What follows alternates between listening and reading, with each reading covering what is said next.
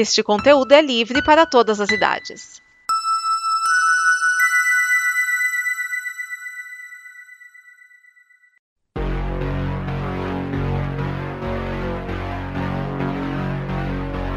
Oi, aqui é a Liv. Oi, aqui é o Raoni. Você já sabe que está rolando uma pandemia do novo coronavírus. Então, eu estou aqui para te lembrar e alertar.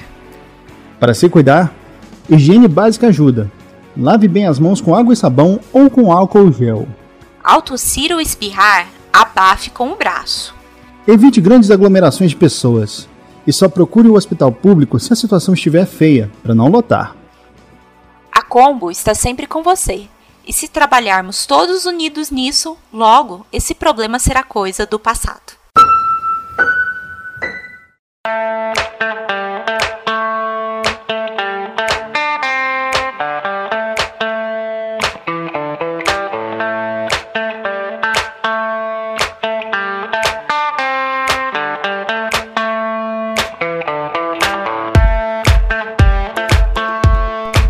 Olá, esse é o Afiano Machado, o seu podcast de organização e metodologia. E hoje eu, Vinícius Schiavini, vou falar do segundo dos poderes. Semana passada eu falei do poder legislativo e hoje eu vou falar do poder executivo, aquele que executa.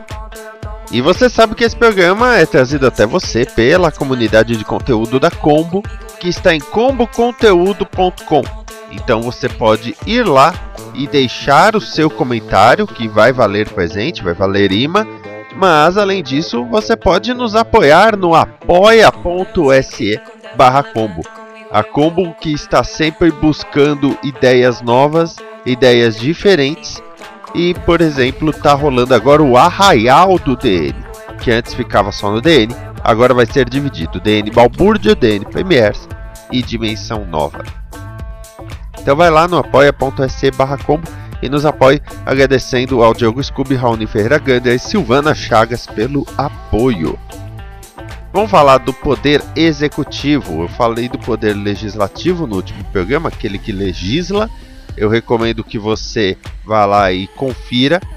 E o poder executivo é aquele que executa ou seja, é aquele que põe na prática tudo que é deliberado, seja pelos ministros, seja pelo legislativo, e ele tem a ideia de representar todos os cidadãos. Vamos primeiro lembrar como é que funciona o sistema de eleição de alguém do poder executivo. É o único sistema que tem a questão de dois turnos, porque é um sistema de voto no sistema majoritário. Isso significa que o candidato que obtiver maior número de votos, 50% mais um, vence a eleição. Caso no primeiro turno nenhum candidato atinja este número, então tem o segundo turno com os dois mais votados, e aí, de novo, tem que se obter 50 mais um. Nas eleições para prefeito, tem uma questão não tem segundo turno em cidades abaixo de 200 mil habitantes. Então, nessas cidades, é a maioria simples. Vamos supor que tem três candidatos e um deles fica com 44%. Se é uma cidade de mais de 200 mil habitantes, aí nós temos segundo turno. Mas se é uma cidade com menos de 200 mil habitantes, então ele já está eleito. O mandato para o cargo é de quatro anos, sendo possível a gestão por mais quatro anos, caso ele seja reeleito mais um período subsequente. Então ele pode ficar até oito anos. Foi o que aconteceu com os presidentes Fernando Henrique, Lula e Dilma. Eles foram reeleitos. Depois de oito anos, ele não pode ser eleito em sequência, mas pode sair e voltar de novo. Foi o que aconteceu com o governador de São Paulo, Geraldo Alckmin, ele, na verdade, herdou, ele era o vice de Mário Covas, aí virou governador, foi reeleito, saiu. Quando voltou, ele foi governador e foi reeleito. Aí vem o ponto: quem pode concorrer a um cargo no executivo? Quem pode ganhar esta posição, vamos dizer assim? Para você poder se eleger, é, tem algumas coisas que estão na Constituição, no parágrafo 3 do artigo 14. Então, acompanhe aqui comigo. Você tem que ter nacionalidade brasileira. Se você não nasceu no Brasil, você pode se tornar cidadão brasileiro, né, procurando aí a justiça, mas para concorrer você tem que ter nacionalidade brasileira. Você tem que ter exercício dos seus direitos políticos, o que quer dizer? Você tem que ter título de eleitor, votar, cumprir com as suas obrigações militares, caso seja homem, né, que nem no meu caso, eu não prestei serviço às Forças Armadas, eu fui dispensado, mas isso quer dizer que eu cumpri as minhas obrigações. Tem que se alistar na Justiça Eleitoral, tem que ter filiação ao partido pelo menos seis meses antes da eleição. Tem que ter domicílio eleitoral. O que é um domicílio eleitoral? Você tem que morar onde está concorrendo. Você não pode concorrer no Rio de Janeiro morando em São Paulo, por exemplo. Por isso que existem casos bizarros que sempre demandam alguma investigação de algum candidato que é eleito por São Paulo, mas ele, todo mundo sabe, é muito mais ligado ao Rio de Janeiro. Eu não estou falando do filho de ninguém. E tem que ter a idade mínima. Para ser vereador, ou seja, né, entrar já no poder legislativo, você tem que ter 18 anos. Para ser prefeito ou vice-prefeito, deputado estadual e deputado federal, você tem que ter 21 anos. Para ser governador, vice-governador ou senador, tem que ter 29 anos. Para ser presidente, tem que ter 35 anos de idade. Até outro dia, a Anitta andou falando de política e falaram: Ah, Anitta presidente. Ela tecnicamente ainda não pode porque ela tem 28 anos. Falando aí dos cargos do executivo, nós estamos falando de presidente, governadores e prefeitos um presidente, 27 governadores e 5.570 prefeitos. Ou seja, são aí estes os cargos, além, é claro, dos ministros e dos secretários. Então, vamos falar um pouco sobre o que faz cada um. No nível municipal, os prefeitos cuidam do Poder Executivo, juntamente com o vice-prefeito, determinando os secretários para cuidar das situações da cidade. Então, o prefeito tem o poder da decisão final e da execução relacionado ao que acontece dentro de um município. Já quando estamos falando do nível estadual, nós falamos dos governadores, lembrando que são os 26 estados mais o Distrito Federal, que eles têm as suas pastas de secretaria para tomar decisões a nível estadual. Por exemplo, o governador atual de São Paulo, João Dória Júnior, ele cuida da, dos assuntos que tangem todo o estado de São Paulo, tanto São Sebastião quanto Presidente Epitácio. Em nível federal, nós temos o presidente da República, representante máximo do Poder Executivo, junto com o vice-presidente. E quais são os poderes do Poder Executivo? Bom, o Poder Executivo cuida de hierarquia, disciplina, regulamentação e polícia, ou seja, ele tem que garantir que todos cumpram os seus papéis e obedeçam o que eles devem obedecer, que todos cumpram as normas, determinar quais são as normas e observar se tudo está sendo cumprido. Mas além disso, ele também deve seguir princípios de legalidade, impessoalidade, moralidade, publicidade e eficiência. Muita gente tem falado de quebra de decoro e a falta de liturgia do atual presidente Jair Bolsonaro. E por que isso?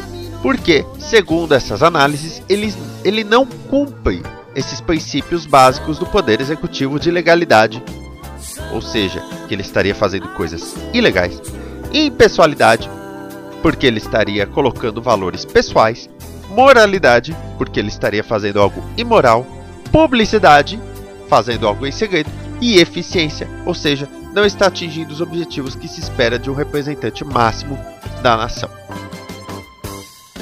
Então, é por isso que falam muito de quebra de decoro e falam da falta da liturgia, porque o representante do Poder Executivo tem esse ponto tem essa função de representar os cidadãos seguindo princípios básicos, porque o presidente da nação é aquele que deve demonstrar para o povo como seguir esses princípios de legalidade, pessoalidade, moralidade, publicidade e eficiência. Afinal, o presidente, ou a pessoa do poder executivo, está representando a nação. Deve administrar os interesses do povo, governar segundo a relevância disso para o público. E aí que vem o ponto. Apesar do governante, da pessoa eleita para o poder executivo representar a maioria dos votos válidos, e aí eu vou colocar daqui a pouquinho, ele tem que governar para todos, para quem votou na pessoa e para quem não votou também.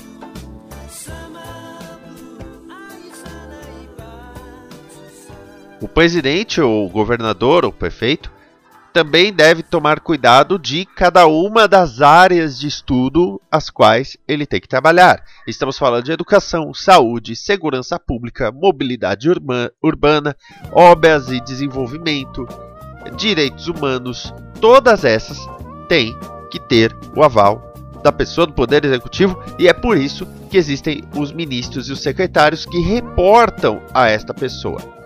É prerrogativa do chefe do Executivo nomear e desnomear, até retirar pessoas dos cargos de confiança de ministérios e secretarias. Cabe isso no, na Constituição ao chefe do Poder Executivo. Porém, como já colocado, essas atitudes podem e devem ser colocadas sob o escrutínio público, ou seja, o público pode analisar e julgar se, por exemplo, quando troca um secretário, as coisas que eu já falei, aqueles princípios de moralidade, legalidade, publicidade e eficiência, estão sendo seguidos. Porque, se não estiverem, isso também pode ser colocado como uma possível quebra de decoro.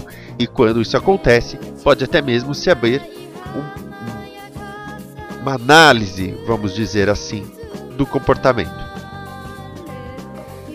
Quando nós falamos do nível federal, o presidente da República representa o Brasil também diante do cenário internacional. Quando há grandes eventos, como por exemplo na ONU, é esta pessoa que deve discursar e apresentar o Brasil para o mundo. Essa pessoa é a representante máxima do Brasil para o mundo. Com isso, deve deliberar e apresentar as políticas de nível internacional e nacional, seguindo a Constituição e seguindo também às instituições internacionais, como a ONU. Quando nós falamos do nível estadual, o governador tem que tomar cuidado da sua porção territorial, mas também tem que ter uma relação com o governo federal. Então, os governadores, até por questão de dinheiro, por repasse público, eles precisam ter um relacionamento com o governo federal. Eles precisam ter um relacionamento com Brasília. No caso do Brasil, nós estamos falando aqui né, dos governadores, poder executivo lidando com poder executivo.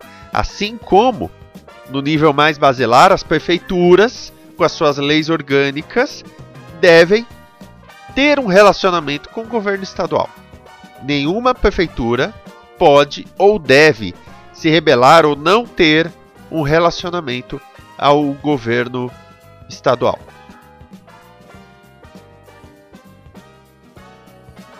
Aí aqui é, eu quero falar um pouco sobre a questão do voto válido.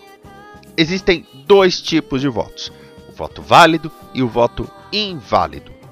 Tá? Isso é uma dúvida que muita gente tem e eu quero falar um pouquinho sobre isso.